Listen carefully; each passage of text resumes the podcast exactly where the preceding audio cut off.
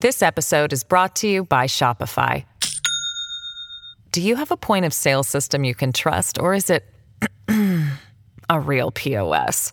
You need Shopify for retail. From accepting payments to managing inventory, Shopify POS has everything you need to sell in person.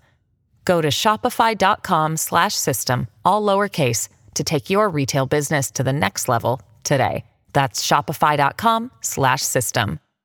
Hello, everybody. This is Marshall Poe. I'm the editor of the New Books Network. NBN listeners like to read books and buy them. So we thought we'd tell you that right now, our friends at Princeton University Press are having a remarkable site wide sale. You can get 50% off books, including ebooks and audiobooks, with the code 50, F I F T Y, at checkout until May 31. You can save some real money on Princeton University Press books. I encourage you to go there and check it out.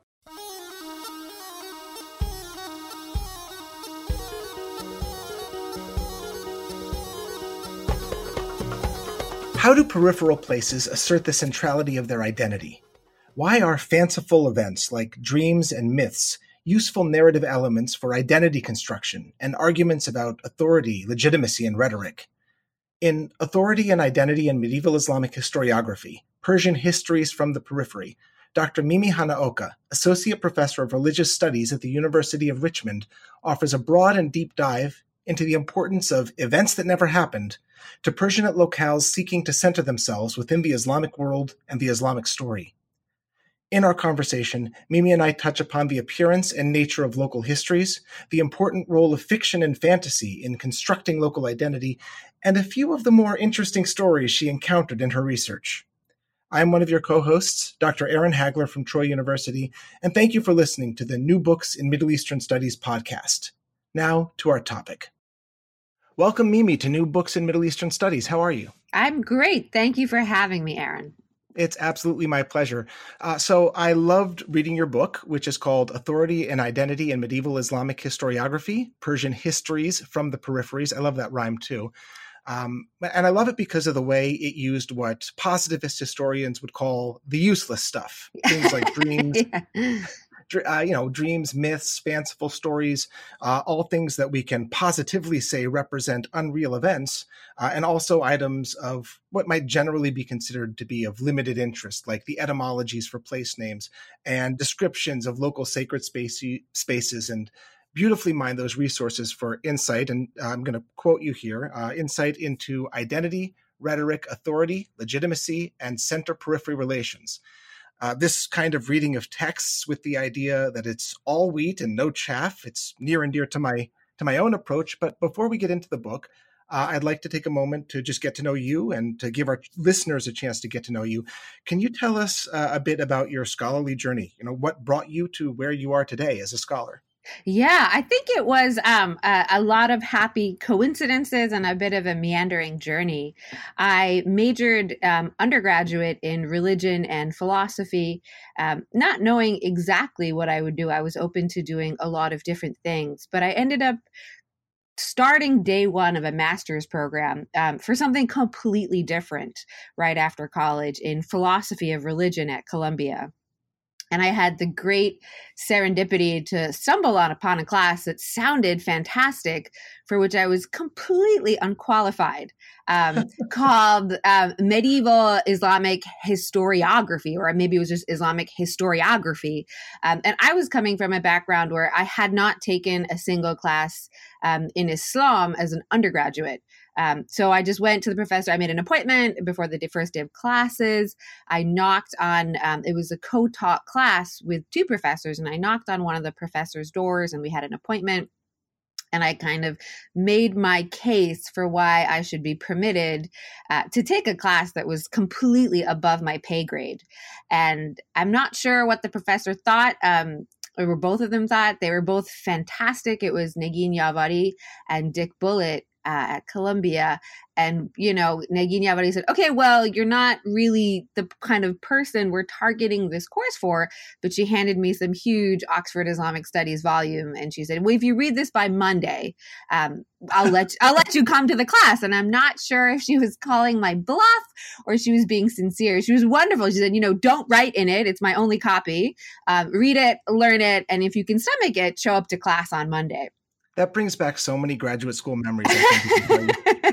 and it was um it was perfect. It was exactly what I needed. It was somebody, a mentor who trusted me, who was willing to give me a shot, even though she'd never met me before. Um, and Dick Bulliett was just as welcoming. And he said, you know, he I don't think she told him that I was wholly unqualified to take a class in historiography, having never taken a class in history. Um, but it was life changing. It was just fantastic, and I was in a class with you know very advanced graduate students and so i was really treading water um, desperately and ferociously for a semester but that really changed the course of what i wanted to do. I realized i could make a contribution uh, provided i worked hard enough and and this was where i think i want to do it and so i really overhauled what i was doing for my master's. I requested and was generously granted the possibility of switching advisors. Um, and so I had a master's at Columbia in religious studies and Islam. And then I taught uh, high school for a year, um, kind of thinking about what I would do next um, in Hawaii which was beautiful. Um, but I realized I would lose every single scrap of Arabic if I didn't leave the islands. Um, hmm. it was too beautiful and the surf was too good. And so I enrolled in the Center for Arabic Study Abroad program, CASA, at um, at AUC at the American University in Cairo. And that was a really phenomenal experience studying Arabic and living in Cairo, living in Egypt. And that um, cemented my desire to return and, and pursue a PhD, um, which I ultimately did at Columbia, and then um, Persian. I got back and I said, "Hey, you know, I, I, I learned Arabic. I did it. You know, I did what you said to do." And they're like, "Great, now you have to go learn Persian." So, okay, why um, not? You yeah, know, why not? Yeah, um, but that was really um, wonderful. I think I had these phenomenal mentors who were all completely different, but they shared the common quality of being incredibly generous and allowing me to work not just with them but with other scholars too. So i worked with um, professor peter awn who just recently passed away earlier this year at columbia with dick bulliett with hossein kamaly with neguin yavari with uh, mehdi khorrami at nyu the really just wonderful professors who were encouraging um, and encouraged me to to pursue things and that has kind of meandered and, and led me to where I am today. I relate a lot to that experience. I had a very similar experience, and I think uh, you know at the end it all comes down to finding those mentors who just sparked our interest and i had some of those myself so i definitely relate to yeah that. yeah Yeah. they were just so key and that was the best advice my undergraduate mentor gave me um, you know he said if you're going to go to a phd program just find a great mentor you know he said that can make you or break you um, and and it really was true i just found some wonderful generous people who were willing to give me a shot Oh, that's wonderful. Um, well, uh, thank you for that. Uh, let us uh, get to the book. Yeah. Um, like like I said earlier, the approach of this book is what fascinated me first, and why I, I wanted to interview specifically for it, uh, for the for the podcast. What was it that brought you to this approach, focusing on things like authorial purpose and intention, and like we said, all of those unreal elements for looking at history and, and focusing on those elements? Yeah, that's a great question. Uh, I think what brought me to them was a couple different things. One was I initially was always intrigued at the intersections of things, you know, these hybrid identities, hybridity, uh, notions of bilingualism in texts had always been just generally interesting to me. But particularly in the texts that I ended up choosing, which were uh, local histories of places, so histories of towns or provinces or cities, which was my mentor Dick Bulliett did a lot of work on local histories himself. So I think I was um, helped to be ushered in that direction in terms of the genre. But I was really struck in how the academic sources that use them uh, tended to dismiss these portions as not helpful. And I think if you are trying to reconstruct the tax records or figure out irrigation patterns or understand patterns in dynastic rule, uh, they're not as obviously useful you know what how do we what does it matter whether somebody dreamed about muhammad or mm. what does it matter uh, that somebody has a kind of fantastic etymology. Uh, but I was convinced that they weren't garbage. They surely they could not have been junk. And surely, if they were random, they wouldn't have survived. A lot of these texts are the product of many hands. They've been translated, they've been edited, uh, and the fact that they survived until the, the most recent um, manuscript that we have suggested that they were more than just coincidence. So I was really intrigued about how can we ask the right questions uh, to make use of them.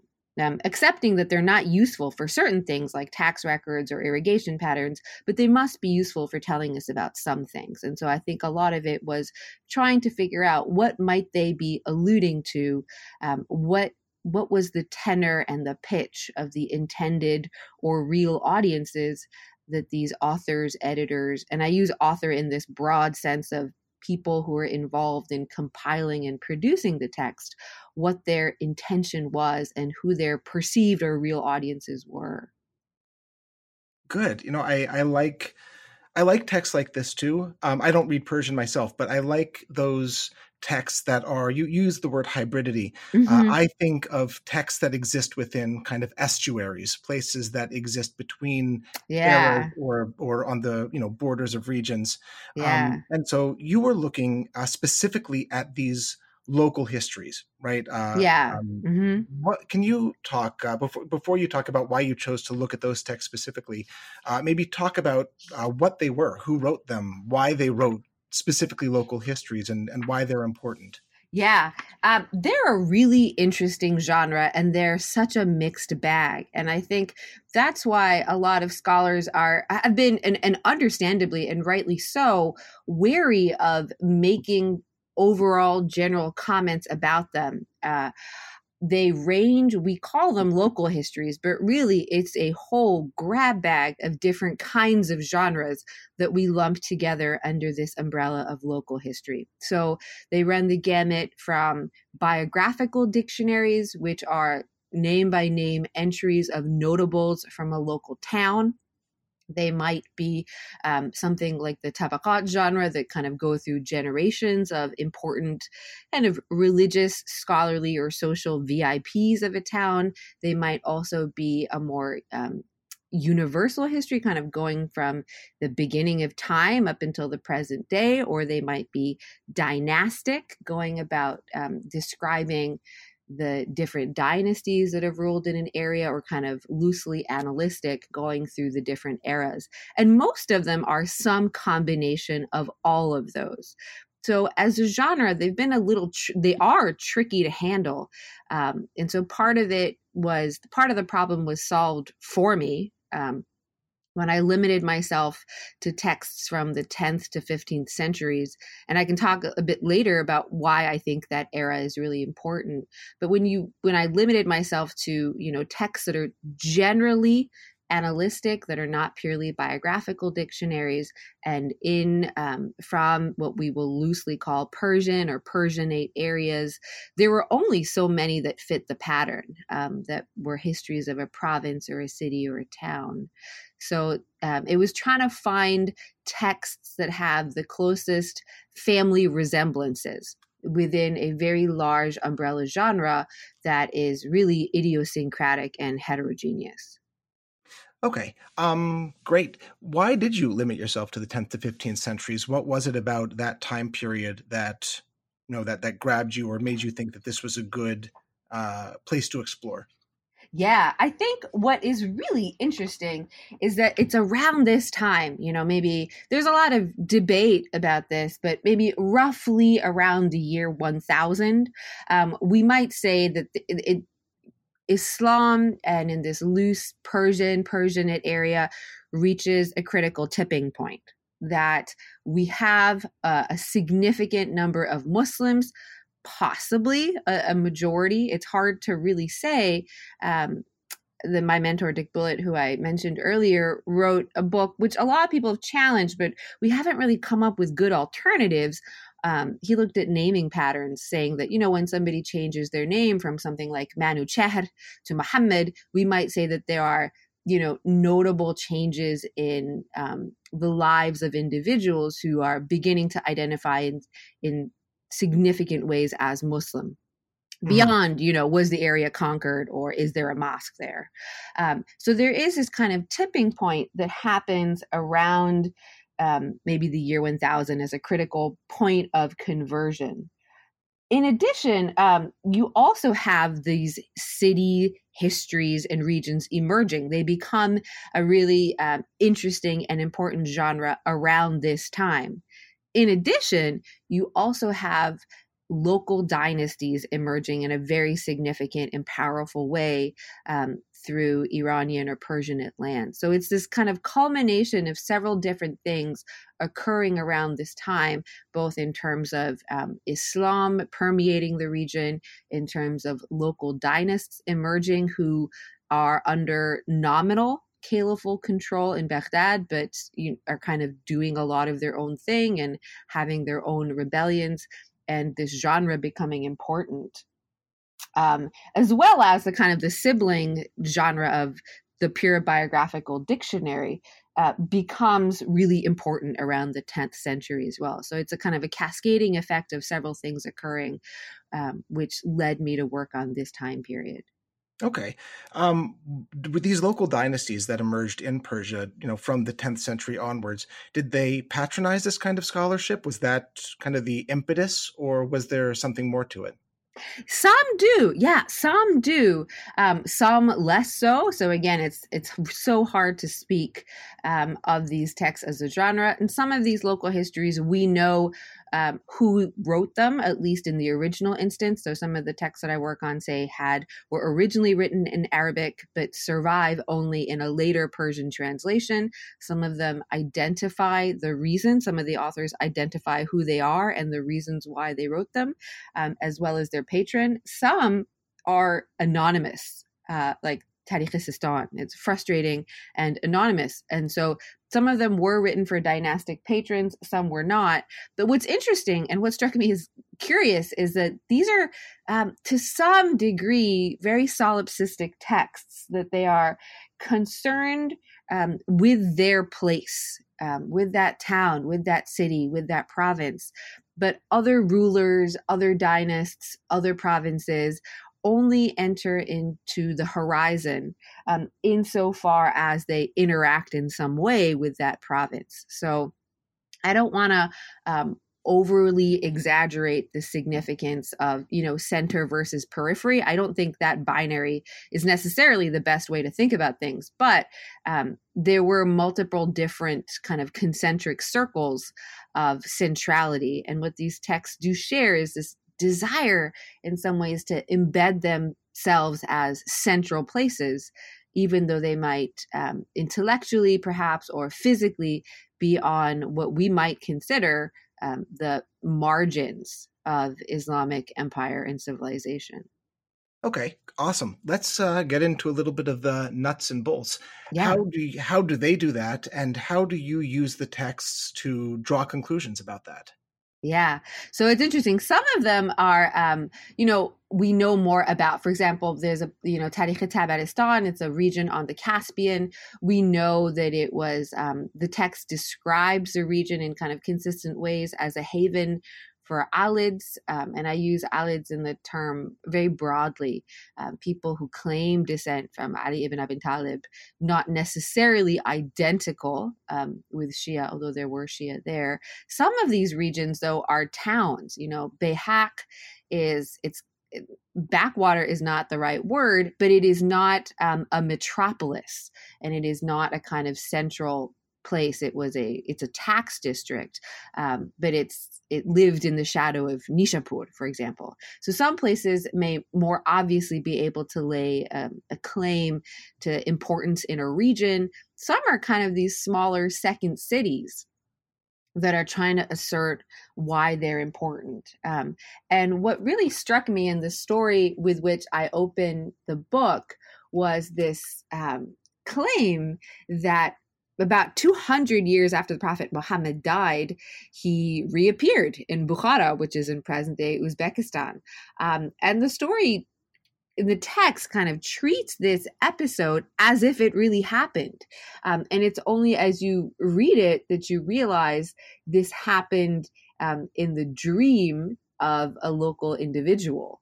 Um, and it's a really interesting dream because a local individual uh, recites the Quran for Muhammad, and Muhammad remains silent over the course of the three days uh, when somebody recites the Quran for him.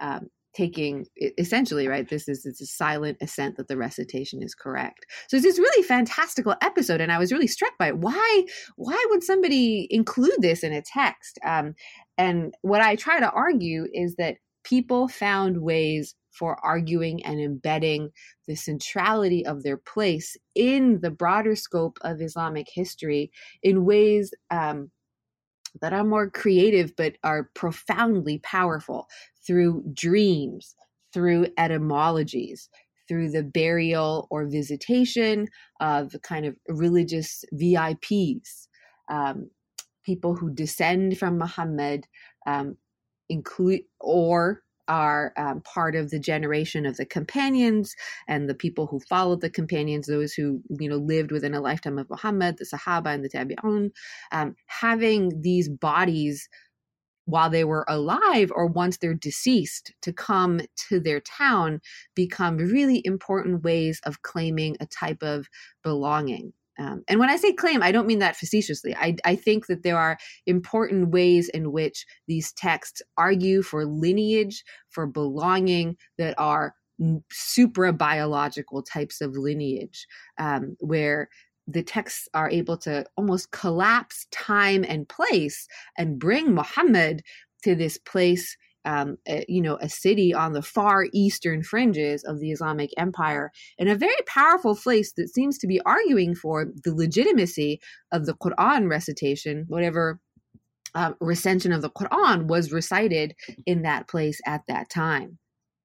One of the things I remembered that stuck in my mind about that story that I just found actually quite funny was that yeah. when Muhammad reappeared, he was wearing a, a Persian style white hat. Yes, yes, right. And so there are these really interesting details that emerge from the story where um, it's not really about the in some ways you know you could argue it's not there's hadith that talk about you know if you if a pious muslim sees muhammad in a dream it truly is muhammad because satan cannot take his form. And there are other um, these are canonical hadith hadith also that talk about you know the dream of the believer is you know 146 part of prophecy or some fraction. There there are hadiths that render this as different fractions of prophecy but um, as some part of prophecy.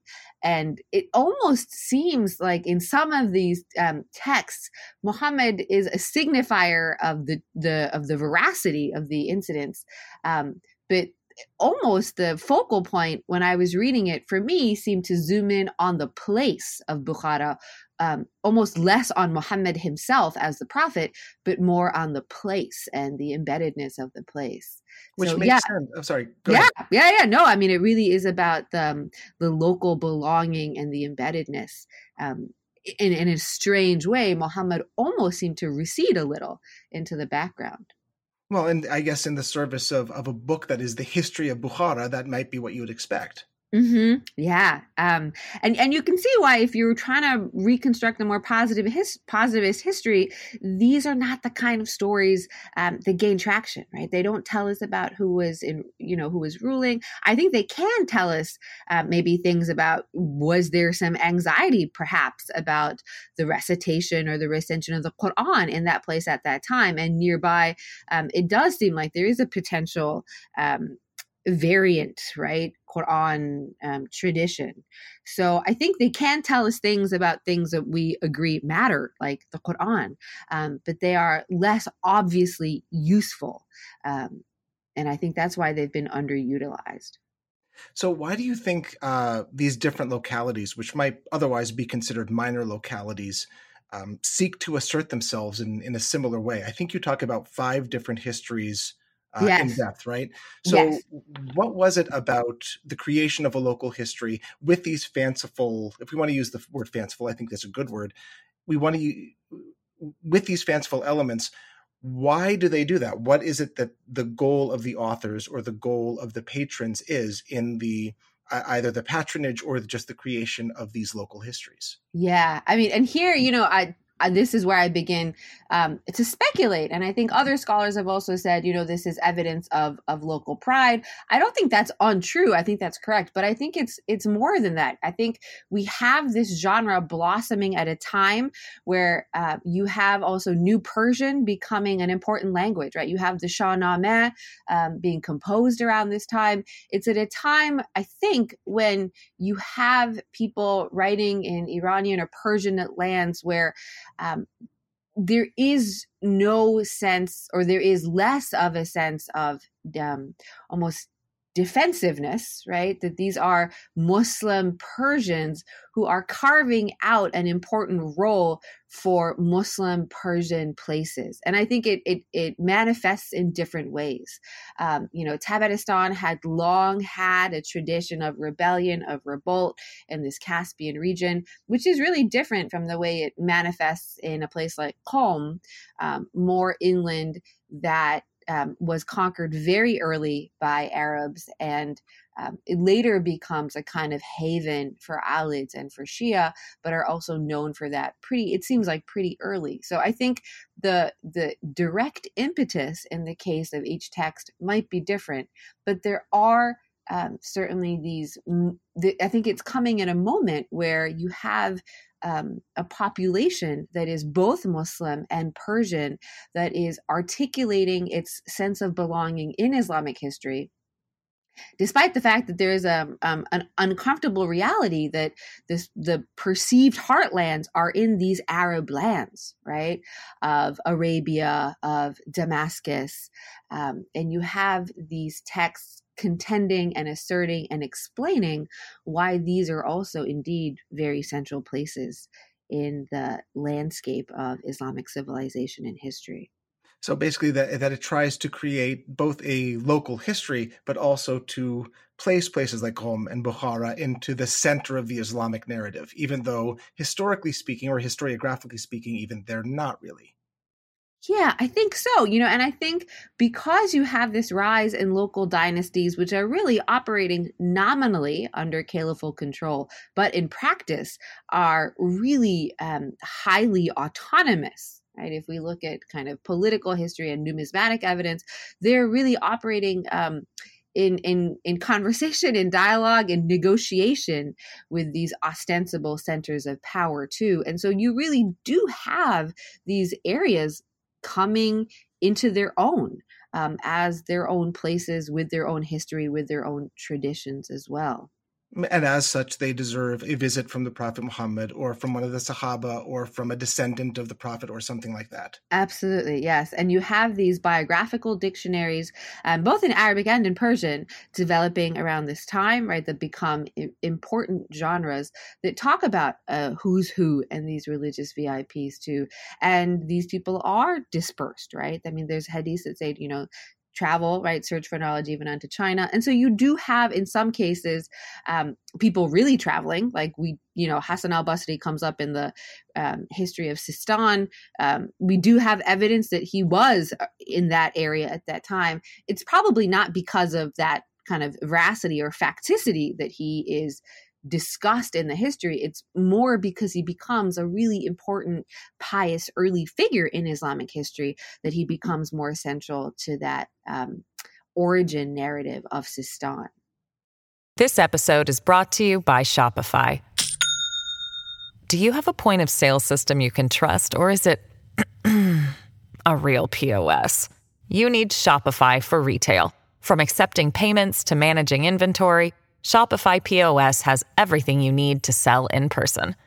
Go to shopify.com/system all lowercase to take your retail business to the next level today. That's shopify.com/system.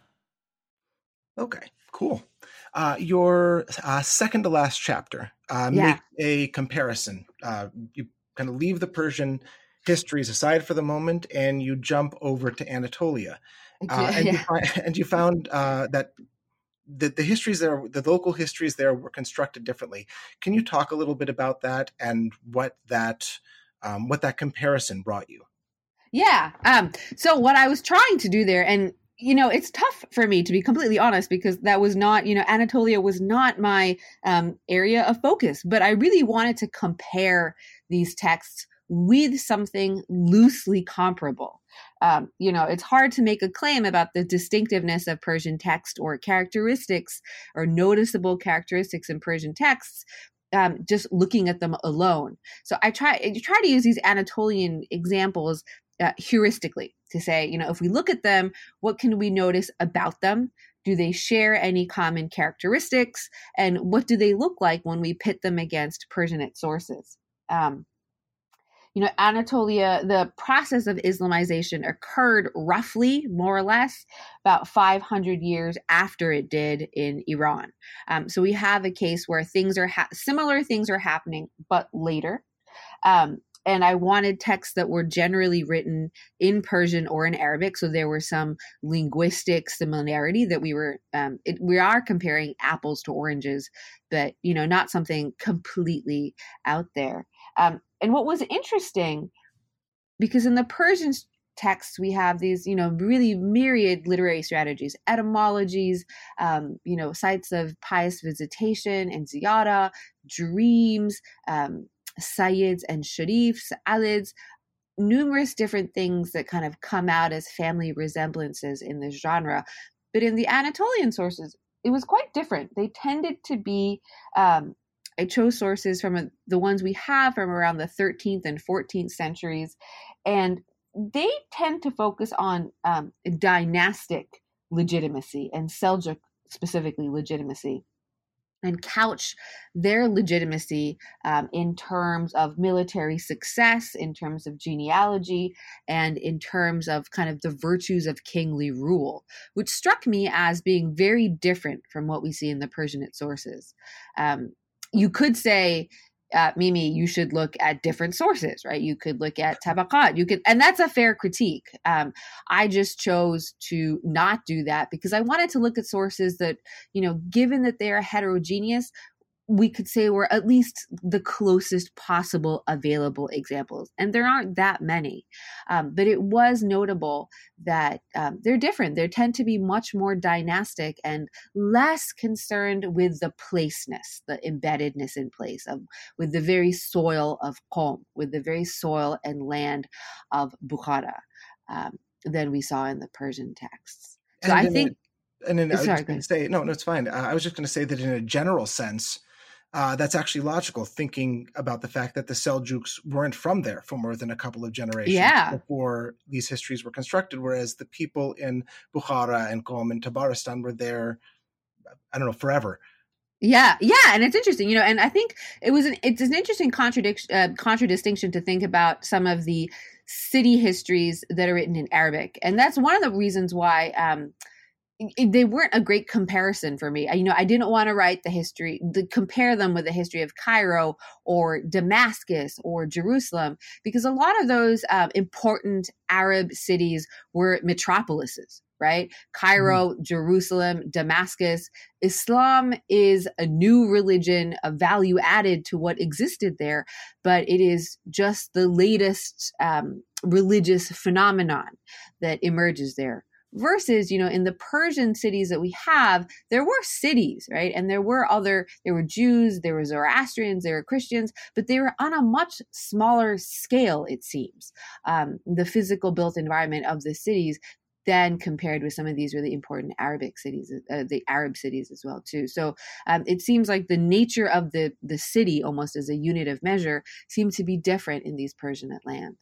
Right and the persian cities of course um, are different from the Arab cities in that those cities that you mentioned were a part of that early narrative. Mm-hmm. Right? I mean, not, exactly. not necessarily the prophet, but certainly in the next generation. And the Persian cities, as they're becoming more Islamic, need to, again, using your word, center themselves in the narrative, and, and they use these fanciful fanciful ways to do it.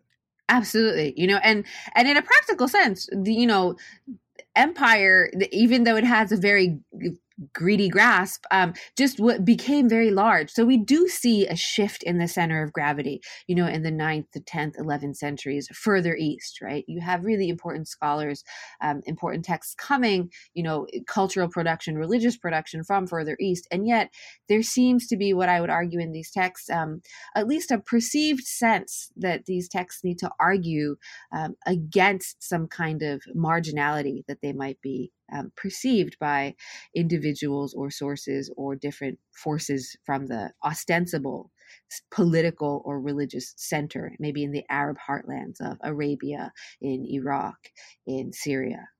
Right. Um, I, I, know it wasn't necessarily the focus of what you were you were studying, but did you find any more kind of real world attempts, you know, less fanciful stuff and more real world attempts to center these places within the Islamic narrative, or was it mostly in the form of these, uh, you know, uh, dreams and uh, etymologies and fanciful stories and myths?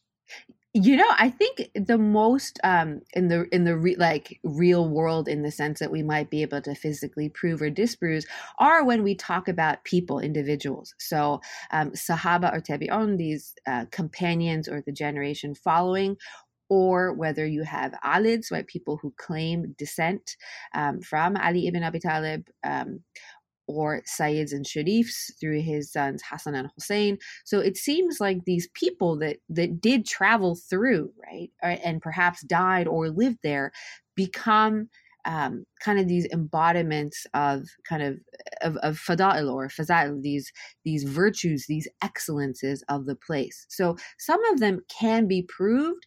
Um, you know, when I was looking uh, in Bayhaq, uh, there's an individual that is mentioned there as a an important person who knew Muhammad as a companion member of the Sahaba. And when I tried to find out more about him in local um, biographical dictionaries, I couldn't find evidence other than in Tarikh Bayhaq that he had been in Bayhaq. Uh, you know, you would think that if he was in Bayhaq, well, he would have traveled on to Nishapur and we he should show up in these um, who's who of Nishapur, but he doesn't. Um, you know, as, as as being somebody who hung out in Bayhaq. And so there, you know, they are real world, you know, they would be like going, I don't know, to, you know, Jersey City and not going to New York. You know, it would be like going, um, you know, to somewhere in the outskirts of Medina, but not to Medina itself, right? To, to not visit Medina and Mecca. So it would be strange if this individual who, who studied Hadith, who taught Hadith, who knew Muhammad, wouldn't go to a very important, larger, established city like Nishapur if he was already uh, going to Bayhaq. Would there be any other reason for him not to appear? I don't know. Maybe he had an enemy in Nishapur or something. I'm yeah i don't know. Yeah you know and i don't know. It, it's kind of it's you know it's like trying to find that needle in a haystack or you know prove somebody was there or wasn't there. And so i think um it's not so much that he was an important hadith transmitter. He transmitted hadith, it's fine. That's not, I don't think, the cause for his fame. I think the reason why the text cottons on to him is because he is a link, a living link to Muhammad. Um, and I think that's a really important thing. These individuals become important, not necessarily because of their academic um, kind of religious prowess or prestige, it's because they are living links to the Prophet. Um, and that is a very powerful thing. So whether or not he really was there, um, to me, it is almost irrelevant whether we can prove in real life whether he was there. I think what's important is he becomes embedded in that local lore and the story of what Bayhaq is, um, that people who knew Muhammad lived there and died there. And as such, kind of bring this uh, prophetic power to this small town on the far eastern fringes of the Islamic Empire. Right, which which almost makes it like another fanciful event too. Yeah, it's hard to it's hard to prove, right? I mean, it's really hard to prove, but these texts don't um, it's interesting. These texts do not make a concerted effort to prove the ra- veracity of these events. Um, it's almost as if this history becomes the proof text for yes, this person lived here. Um, and so that was another interesting um, thing to me that these texts are not trying to provide proof upon proof upon proof. Um, it's the story is related, and that is sufficient. Well, speaking as someone who's interested in the same kind of text, texts, that's exactly what makes them fun to read. Yes, they are. And what I think what drew me into these texts in some way were these stories. Um, you know, when you read a lot of them, some of the, you know, some of the things are, I guess, pedestrian but interesting. You know, learning about um, water irrigation channels crops up again and again and again in Qom, which is a pretty arid place. And so there are things that, you know, we might be able to learn more about land tenure that were interesting, that are kind of pedestrian. But the stories that sucked me in um, were these stories, these genealogies where I read, I thought, that can't be true, right? I mean, that just sounds bizarre. Or um, these stories of Muhammad visiting um, or these stories of you know Omar the first and Omar the second. Well, that's a bizarre dream. Why relate that here? It must be telling us something about um, some of the sectarian competitions that were going on. So I think I was pulled in to these texts by these fanciful stories more than anything else. Well, some of those are absolutely fantastic. And that actually segues perfectly into my next question, which is to ask you to, you know, talk about a couple of your favorites. The, you know, yeah. The ones, that, the ones that really stuck with you um, and some of them are great. So I'm just going to get out of the way and let you tell some of these stories because they are super interesting. Oh, um, so I think um, you know one that's really interesting is about. Um, well, there's a few um, that talk about Bukhara and about Qom, um, but essentially, we know, for example, one of them is uh, in Qom you know that the I, the author relates several different possible etymologies for Qom, right? That it relates to like a shepherd's shack or these other kinds of plausible, much more etymological um, origins.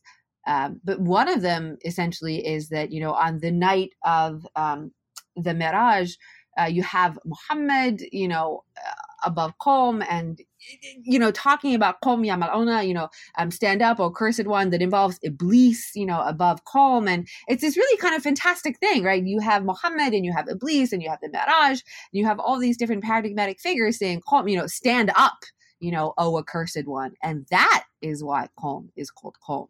So invoking these important individuals, right, these paradigmatic individuals and moments, um, and saying this is why it's called Qom, uh, struck me. Um, you know, similar with um, Bukhara, there's a few different etymologies that the author relates.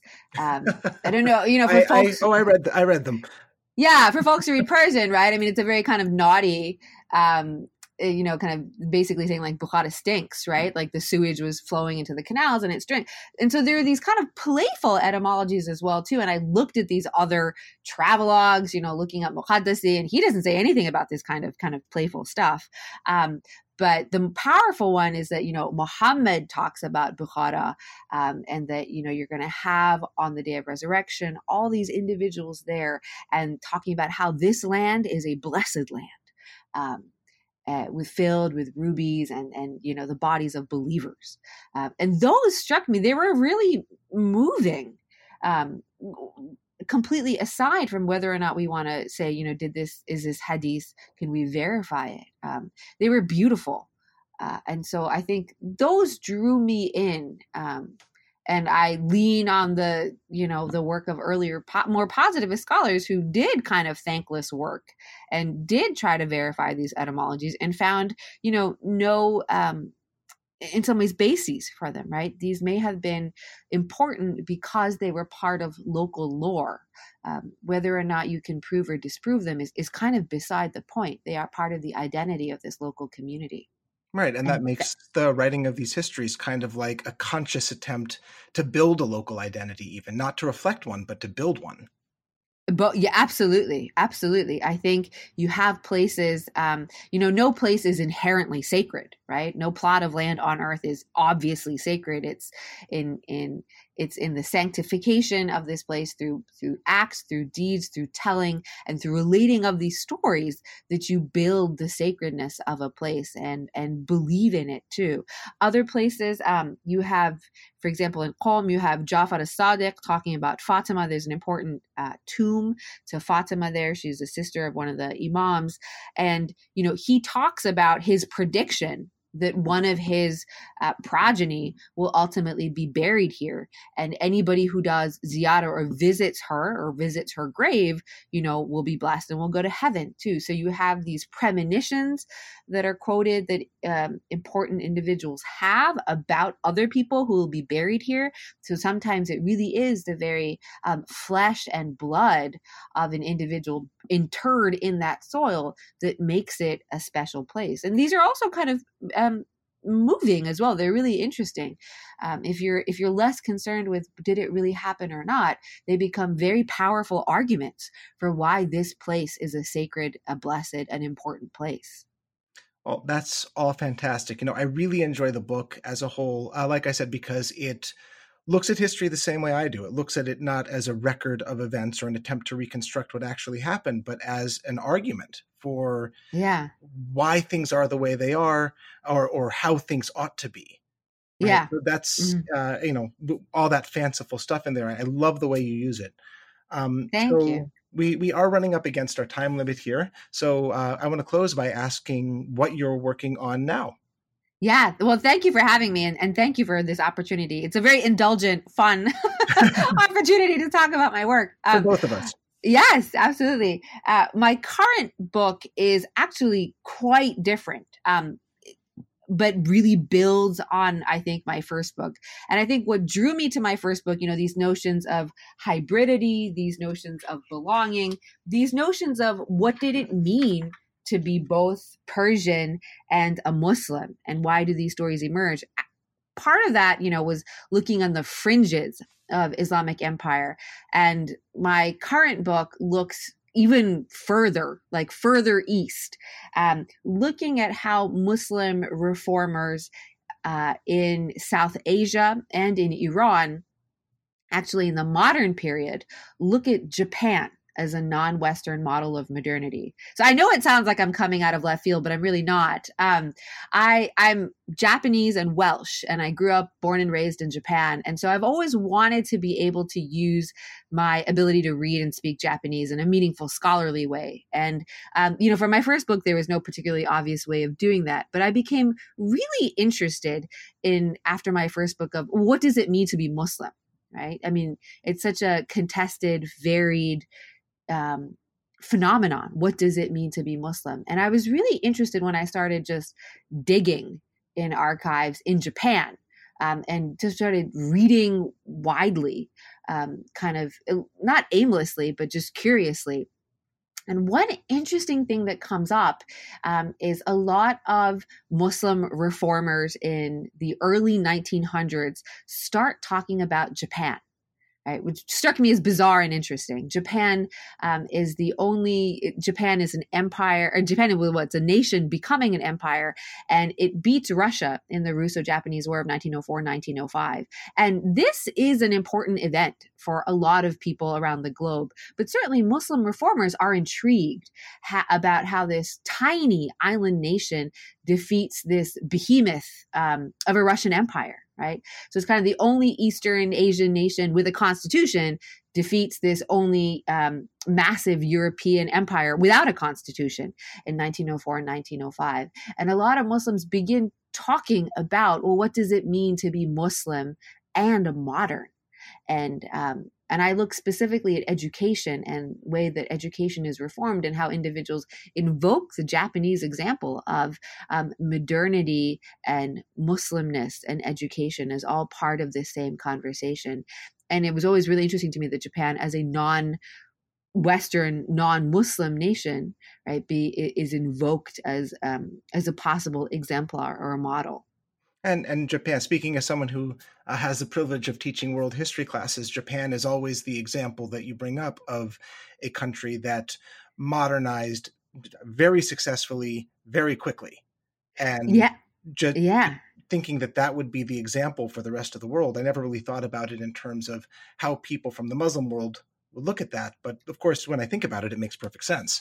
And you have these really interesting and bizarre um, intersections of Pan Asianism.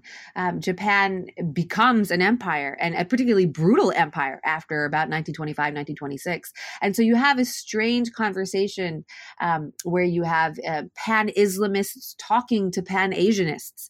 Um, there was also a totally bizarre and untrue rumor, but nevertheless, that spreads in Ottoman gazettes and newspapers about how Islam, um, Japan might imminently convert to Islam, right? That Japan wow. is looking for a modern religion. Um, you know, Christian missionaries are happy to kind of talk about this as well too, right? That Japan is ready for a modern religion that combines science and progress, and and hoping that Japan might find that in Christianity. So it's a really interesting um, conundrum for me, where you have a lot of different individuals converging and talking about Asianness and modernity and religion and identity um, and invoking notions of Asia and the East in ways that don't exactly map onto our cartographic descriptions of the world. And I specifically focus on uh, Iran and on um, Southeast Asian or South Asian Muslim um, reformers and educationists as part of this project. But it's been it's intimidating and fun for me. It's like earning a second PhD um, on my own, but I've had some fantastic conversations with mentors and fellow scholars that are working on thinking about Asia broadly, right? That we we think about we can call it the Middle East or West Asia and South Asia and East Asia. We're really talking about this enormous geographic expanse um, that we, I think, in our kind of siloed academic disciplines, chop up um, you know, you work on South Asia, I work on West Asia or the Middle East.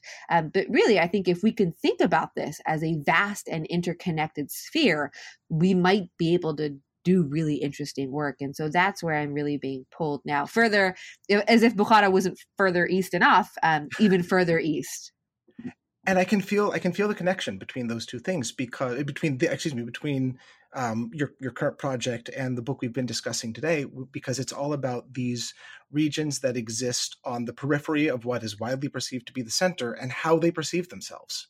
Mm-hmm. Yes, right. And and with the advent of steam travel, right, with the advent of gazettes, with this revolution in um, the printing presses, you really have a type of interconnectedness and travel uh, that you that was difficult to kind of imagine earlier on. Iran and Japan developed diplomatic relations quite late, um, not until the 19, you know, well into the um, 20th century.